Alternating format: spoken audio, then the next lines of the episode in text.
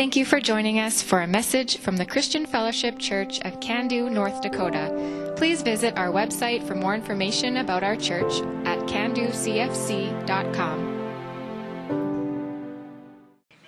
Hey, is, is everyone comfortable? Okay. Is anyone a little uncomfortable? Like, honestly, I'm sweating. Up north, we never got weather this hot. No, I'm just kidding.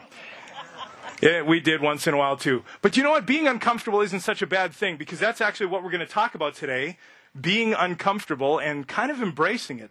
You know, I remember when I was a kid, uh, we had Farmer Vision, so we had four channels, and one of them was from the United States.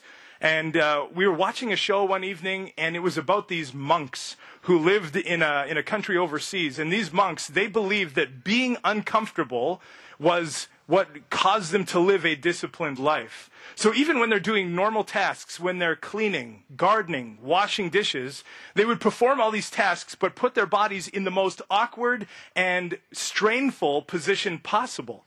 I can't remember exactly what all of these positions were, but I remember one guy, he said, and at the end of the day, when we can have time to relax on our own, I like to read a book. So he put himself in this weird position. If you're, if you're like exercising, you know what a plank is. But a plank is when you, you hold your body rigid and you hold yourself up with both arms in front. It's kind of like a push up, but you're not moving up and down. But this guy, he was doing a side plank like this, and then with his other hand, he was reaching all the way around him. So he had to crane his head behind him to read that book. And while he's in that position, that's how he was relaxing. Sounds weird, right? But the point is, Actually, I don't know what the point is. To me, it made no sense whatsoever. So, talk about being uncomfortable, right? Everything in these monks' lives they did by being uncomfortable. Most people, and even us as Christians, we pursue lives that are the polar opposite of what these monks were living for. Most of us desire what makes us comfortable. Wouldn't you agree? That's why you're all here in lawn chairs instead of standing or kneeling or whatever, right? Most of us, we desire what makes us comfortable, and to be comfortable means to be at ease. It means to be content, free of inconvenience, and undisturbed in any way, physically, mentally, emotionally, and even spiritually. For a couple of years now, it feels like God has been speaking to me about the idea of being spiritually comfortable. When I hear the word comfortable coming out of my own mouth or someone else's mouth, it feels like God has been challenging me on that topic. When I have faced a decision in the last couple of years and I've made that decision because I say, yeah, I'm comfortable with that, or no, I don't think I'm comfortable with that, there's this little voice inside my heart, guess who? And it speaks up to me and he says, Who said anything about being comfortable?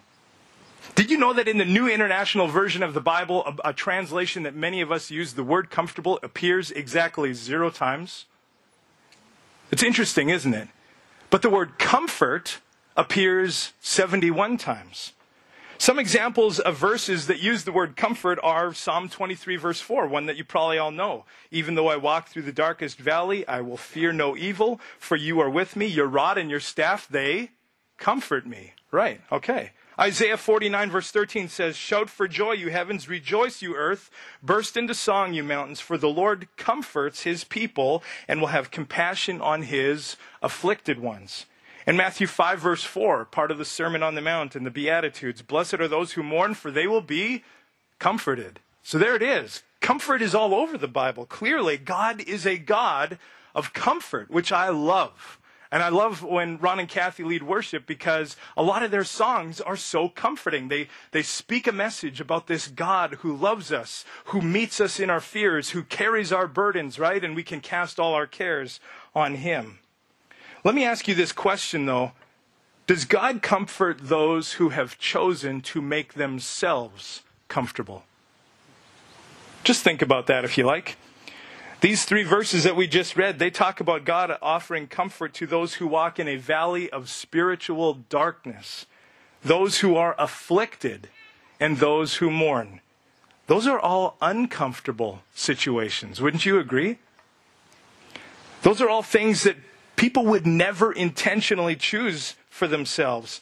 But it's in those uncomfortable moments of life, the hard moments, the difficult moments, that's when we experience God's comfort far greater than any other time. And once we understand this, I think it becomes pretty obvious that being comfortable as Christians is not God's plan.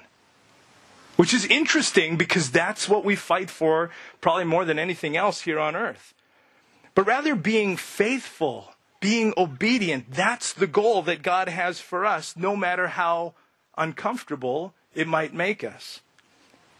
Because as we live for Jesus, as we follow his will, we're going to have our faith, our love, our morals, our convictions, and our devotion to Jesus tested and challenged all the time. Eh, eh, hands up, anyone go through life as a Christian and experience something difficult and you realized, oh, Lord, I think you're testing me to see if my faith is genuine. Anyone ever experienced something like that? There's some hands going up, and I wish there were a lot more because if we recognize what's going on, it's actually a beautiful thing. We can trust that God's comfort will actually abide in our lives as we are faithful to Him, not as we shrink back to make ourselves as comfortable as possible. Growing up, I spent several uh, summers at the Winkler Bible Camp, first as a camper and then as a counselor. At this camp, they constructed a rappelling wall. Uh, rappelling is when you wear this harness. It kind of looks like a pair of underwear on the outside of your pants. And uh, it's made up of really tough nylon straps and stuff like that. And then there's a rope that's tied to this harness. It's sent through a loop, a little metal loop called a carabiner. And the other end of this rope is in the hands of someone who stands way down at the bottom of the wall with their feet firmly on the ground the way God intended. Then, what you do as the person rappelling is that you back off of this platform at the top of this tower, you put your feet against this vertical wall, and you start to walk down backwards with your body suspended by a single rope, trusting the person who is holding the other end of the rope to keep you from falling to your death. Doesn't that sound like a marvelous Bible camp activity? I remember watching camper after camper be terrified to go over the edge of this rappelling wall and start going down. Were they comfortable? No, not at all. Did they have to learn that they had to trust the person at the bottom of the wall instead of themselves? Yeah, absolutely. Man, as Christians, we tell ourselves, now I'm not, I'm not doing that. That makes me uncomfortable. There, when we say things like that, there's a good chance that we're acting like people who believe that we can take better care of ourselves than God can.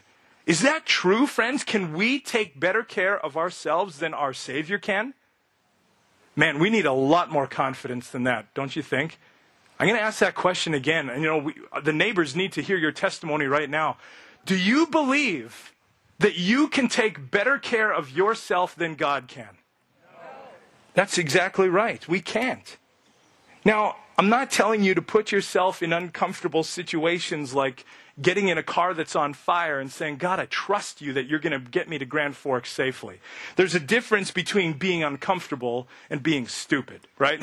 so let's just, let's make sure we're not jumping to extremes here. But when we allow ourselves to be uncomfortable in godly ways and for godly reasons, we are confirming that our trust is in God rather than ourselves.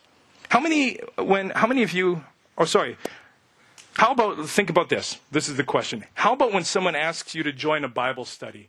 And maybe you've never been a part of something like this before or a small group. What, what do you think is your first reaction? It's like, I've never done that before, not sure if I want to, right? That's probably where a lot of us might be. But maybe being uncomfortable is the best thing for you in that situation because studying the Bible together in a group of people who are all pursuing Jesus together, it might be the best thing that has ever happened to you, right? Think about some other instances that might be uncomfortable, but it's a godly thing to do. Maybe someone asks you to help volunteer by teaching Sunday school, or come to a prayer meeting at your church, to sign up for a mission trip, to join them in attending church on a consistent basis. How about when you feel God urging you to do something kind for someone, but you don't even know them? Awkward, but good, right? Or how about to offer to pray for someone? To tell someone about Jesus. Aren't all of these things good? Again, you need a little bit more confidence this morning. For many of us, these kinds of things are a chance for us to be a little uncomfortable, but at the same time confirm that our trust is in God rather than ourselves. Have you ever wondered why so many people in the world strive to live a comfortable, easy, or worry free lifestyle? I kind of wondered about this, and I wondered where that comes from, right? We could blame the media. We could blame, uh, you know, evolution or generations of people just getting a higher standard of life, all that kind of stuff. But honestly, I think there's a spiritual battle that goes on behind that message. I kind of think that to live with that kind of comfort or to desire that kind of comfort, I think it might be a tactic. Amen.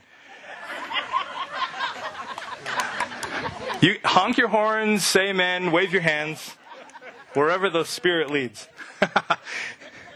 I kind of think that when we have this crazy desire to live with such comfort, it might be a tactic of our enemy, the devil.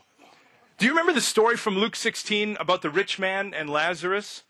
In this story, there's a rich man, and he has this compound, this estate, where he has everything that he wants. All of his material needs are, are met, and he has more than he could ever want.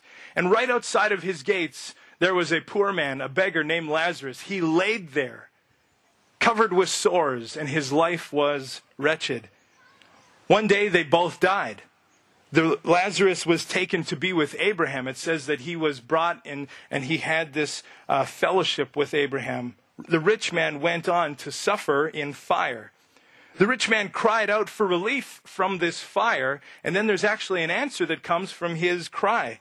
In verse 25, it says, But Abraham replied, Son, Remember that in your lifetime you received your good things while Lazarus received bad things, but now he is comforted and you are in agony. So, what do we learn here from this little story? During his life, the rich man lived in luxury. He had everything he wanted, he had the maximum amount of comfort. And he prioritized and experienced every comfort that he could get his hands on. But the result was that his comfort was short lived. It was never going to last, and it eventually resulted in agony. Think this through with me for just a second here. If Satan's purpose as the enemy of God and the enemy of God's people is to take people's eyes off of Jesus so that we won't experience salvation, is he going to say, Hey, everyone, I'm a really bad guy and I want to do a lot of bad things to you? I don't think so. I think that's a little too obvious, and, and Satan's way more sneaky than that. I think instead, instead that Satan's message sounds more like this. It's that little voice that kind of gets inside of our ear once in a while, and it says, Hey, don't put yourself through anything too difficult. You deserve luxury.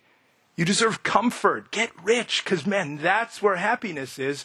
Just think if you had a car like your neighbor did. Just think if you had a new reno on your house, right? Man, if your kitchen was updated, you would be the happiest person on earth. Don't try anything new. Change sucks.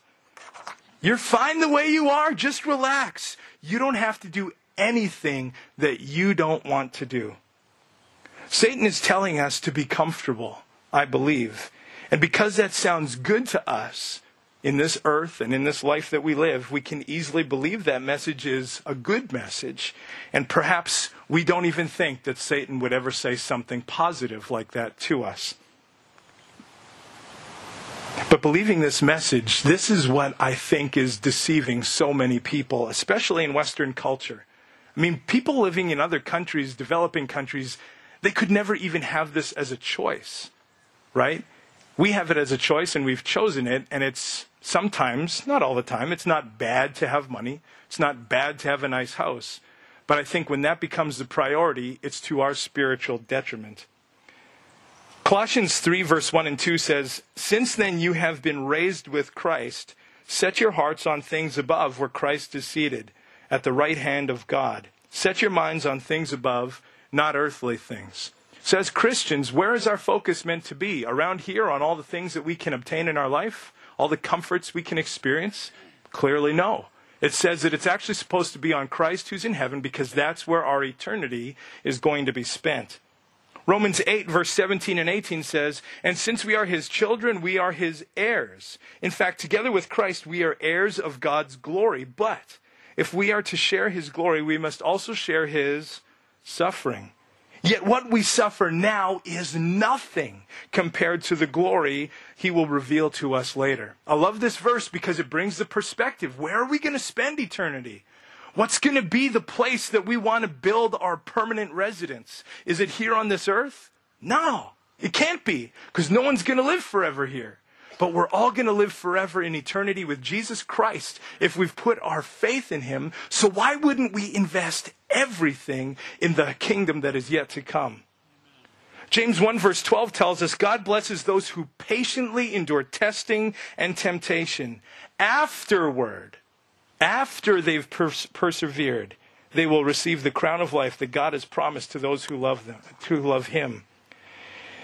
If the voice that I hear tells me in my heart, hey, take it easy, don't do anything that is inconvenient or uncomfortable, you deserve the best in your life.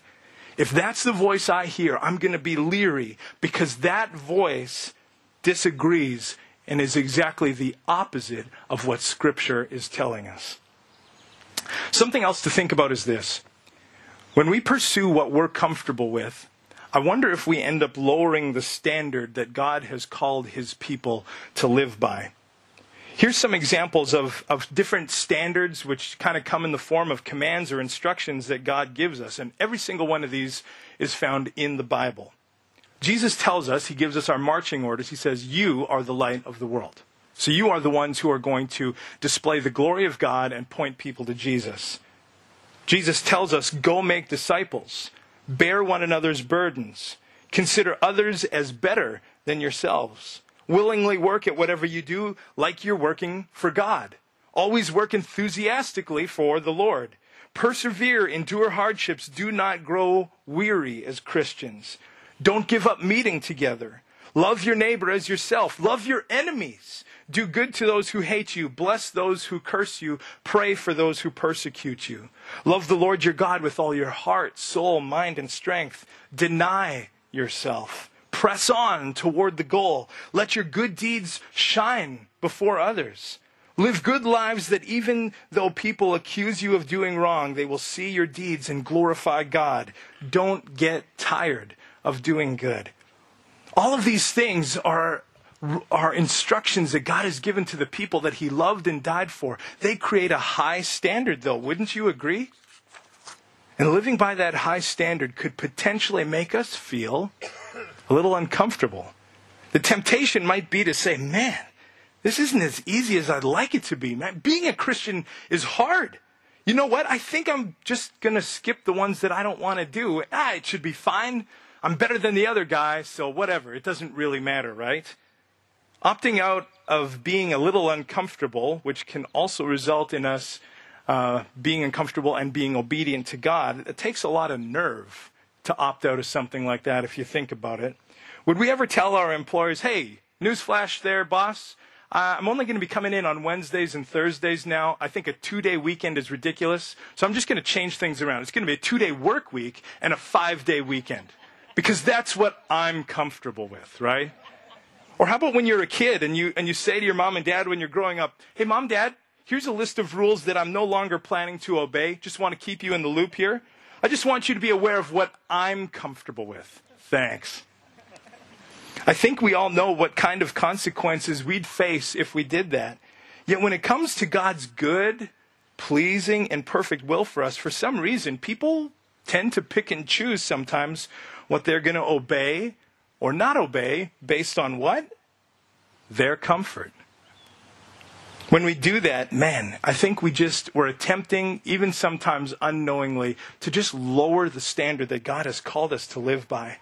When we rewrite or attempt to rewrite the perfect plan that God is calling us to live under, aren't we saying in that moment, God, I know better than you? Man, I just don't want to go there, right? Not at all.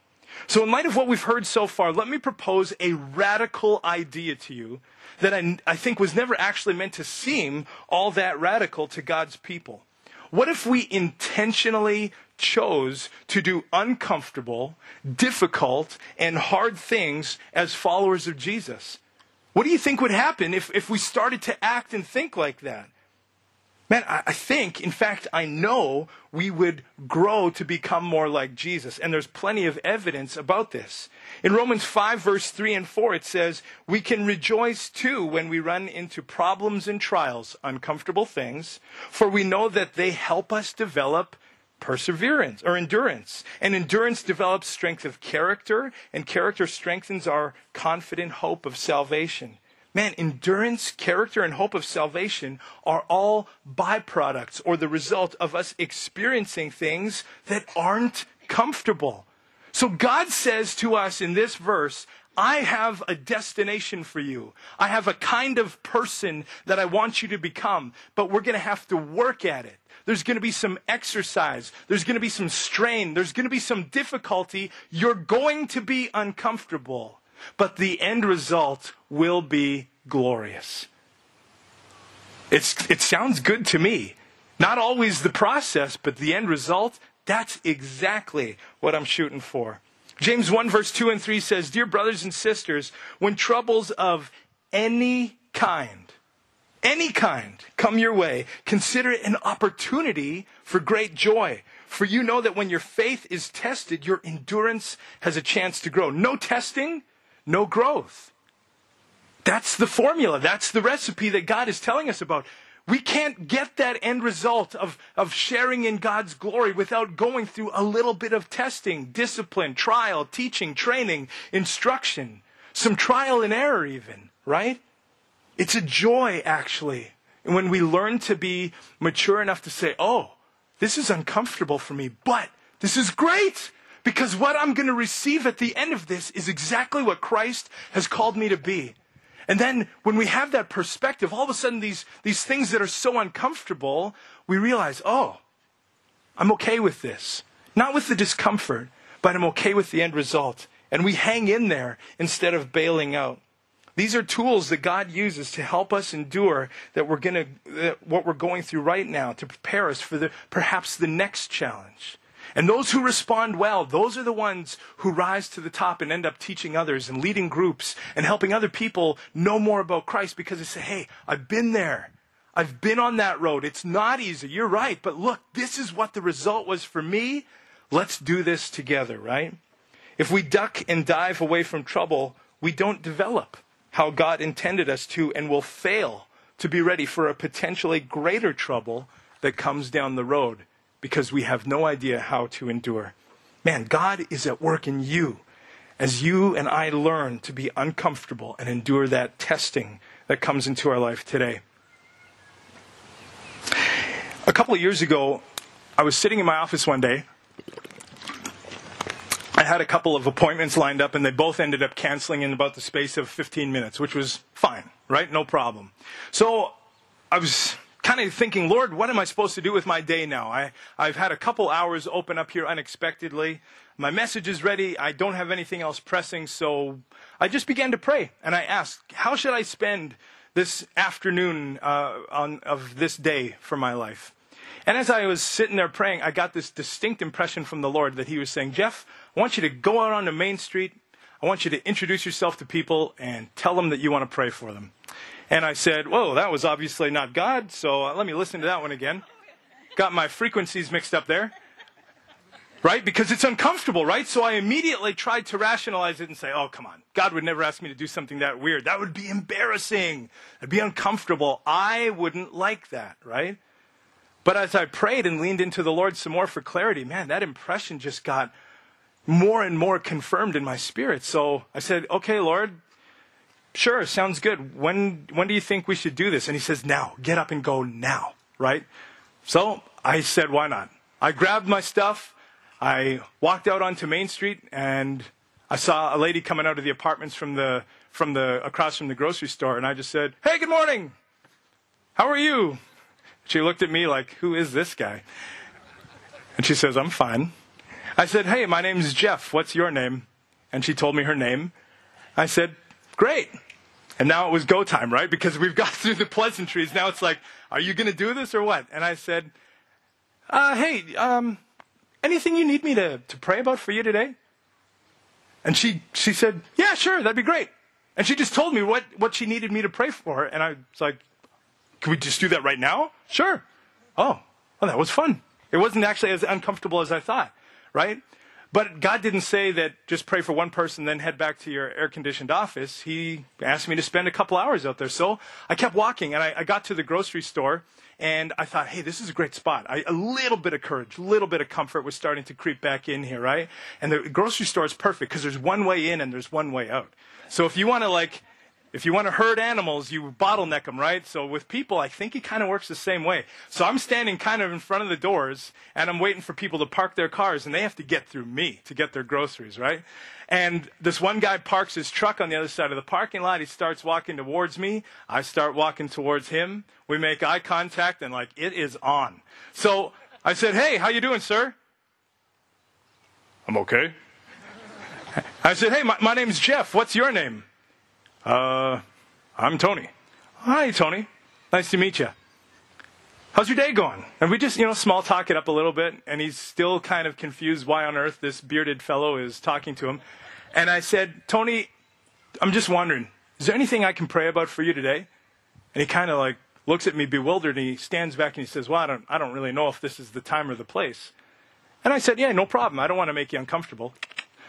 But what we did do is we ended up talking a little bit more, and he found out that I was the pastor at, at our church, and he said, Hey, you know, can I give you my number? Because I have a bunch of questions about some things I've been wrestling with lately, and I'd really like to talk to someone, and a pastor would probably be someone who could understand some of the stuff I'm going through. And I said, Yeah, for sure, Tony. And he gave me his number, and or I gave him my number actually. And a few days later, he called me and he said, Hey, can I stop by this afternoon? I said, For sure. He came by. We spent three glorious hours together. And we talked together. We talked about difficulties that he's been going through in his life, difficulties from his past, and, and like spiritual experiences that have happened that have really shook him, right? And we prayed together. And he said, Hey, could I come by again sometime? I said, Absolutely. And over the space of two years, he probably came by a half a dozen times and called me on the phone just as many times. And two weeks ago,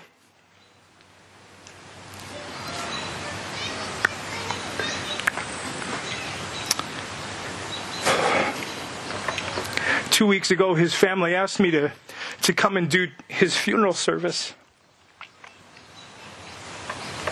This is Tony Korb that I'm talking about. It's just marvelous how when God asks us to do things that are uncomfortable, things that we would never choose for ourselves, this is when the most amazing things happen. Was the payoff immediate? Not really. I, two years down the road, I got to share the gospel clearly with his entire family.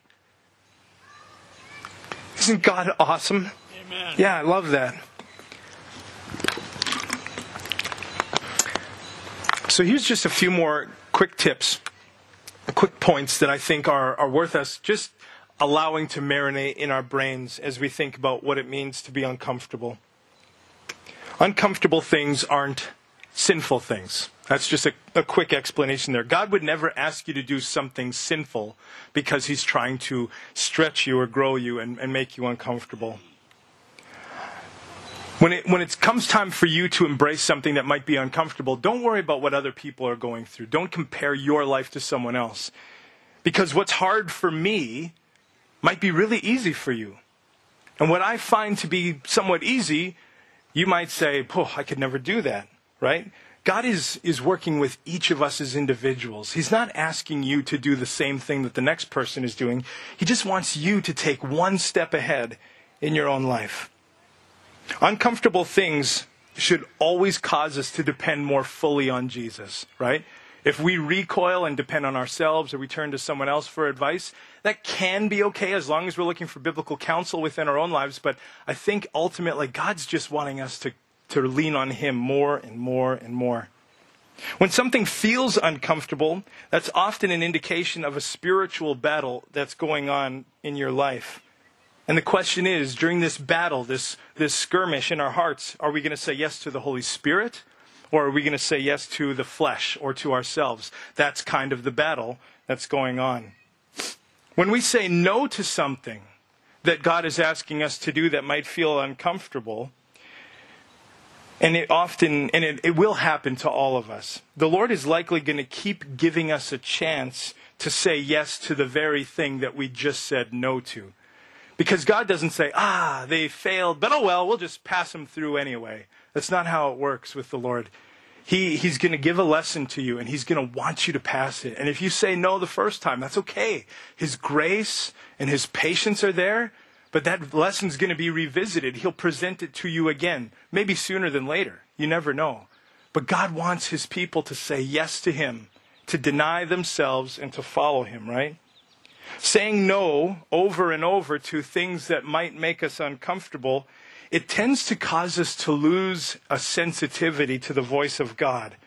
Our relationship with God will suffer if we don't practice being sensitive to and obeying God's voice in our lives. Ron and Kathy, I'm going to call you guys to just get set here, and you can play behind me if you like. I just, I'm going to wrap up here in a moment. I want to reflect for a second here on Jesus' life. If you think about Jesus during his ministry years, right? During his that three-ish, three-plus years, Jesus didn't own a home. He didn't have uh, an income. He spoke a message to this world that was widely rejected.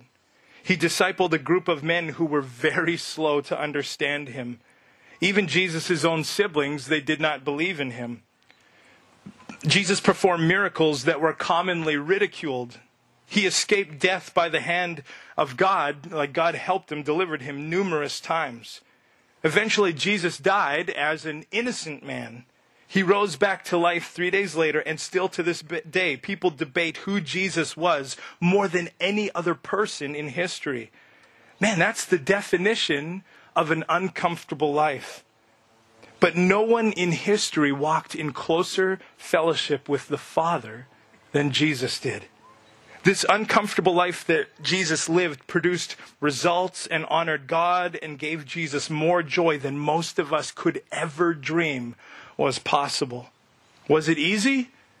No way. Was it good? It was great. And Jesus is calling us to follow him by living our lives in the same way that he lived his. So, Christians of Cando, I think it's time that we raise the bar, or at least stand up to meet the standard that God has given us. What do you think? I don't want to sink back into a, a cushy experience here on this earth that amounts to nothing in eternity. I want to live today. I want to embrace the challenge of saying yes to Jesus quickly, without hesitation, no matter what. I want to answer the call that Jesus makes to all people to accept. I want to walk the narrow road. I want to be uncomfortable. So here's the question right now that we're just going to take a moment to ask Jesus. And, and this is a moment just for you and Jesus to interact a little bit together. The question that I think we need to ask is about our own comfort and, and kind of where we've been, but also where we want to go. So if you close your eyes with me, I'm going to ask a question. Then we're just going to be quiet on our own. We're just going to see. Maybe the Lord's going to remind us of something. Maybe He'll reveal something to us or just show us a path that we should take. So let's close our eyes here. Lord Jesus, thank you for living a life that is so uncomfortable. But in doing so, you gave us the comfort of salvation, of, of hope in eternity. We want to understand how we're supposed to live that life as well. So, Jesus, the question is this Would you please show each of us something right now in our lives that even though it makes us uncomfortable, you're asking us to say yes and to trust you in following this? Would you just speak to us about that right now?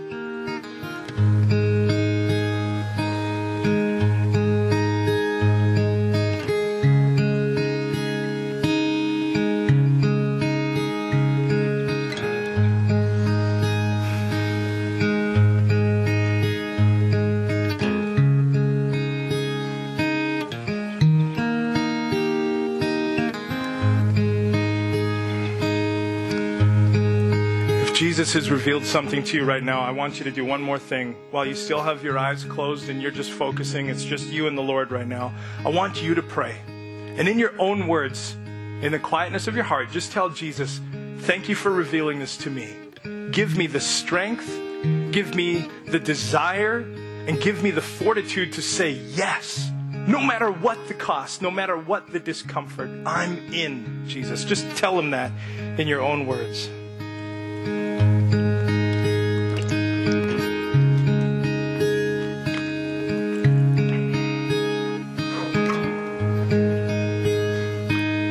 God, you are so good, and we know that your love endures forever. When we say no and we turn our backs against what you're asking us, Lord Jesus, we know that your love still endures and your grace is so perfect. Thank you for that. Thank you for loving us enough, though, not to just leave us as we were, but you call us forward. You challenge us and test us and mold us and shape us. You refine us and you change us to be more like you. We just pray, Lord Jesus, that today all of us as your followers would be consistent and eager to say yes to whatever it is that might make us uncomfortable so that we can live a life that is honoring to you.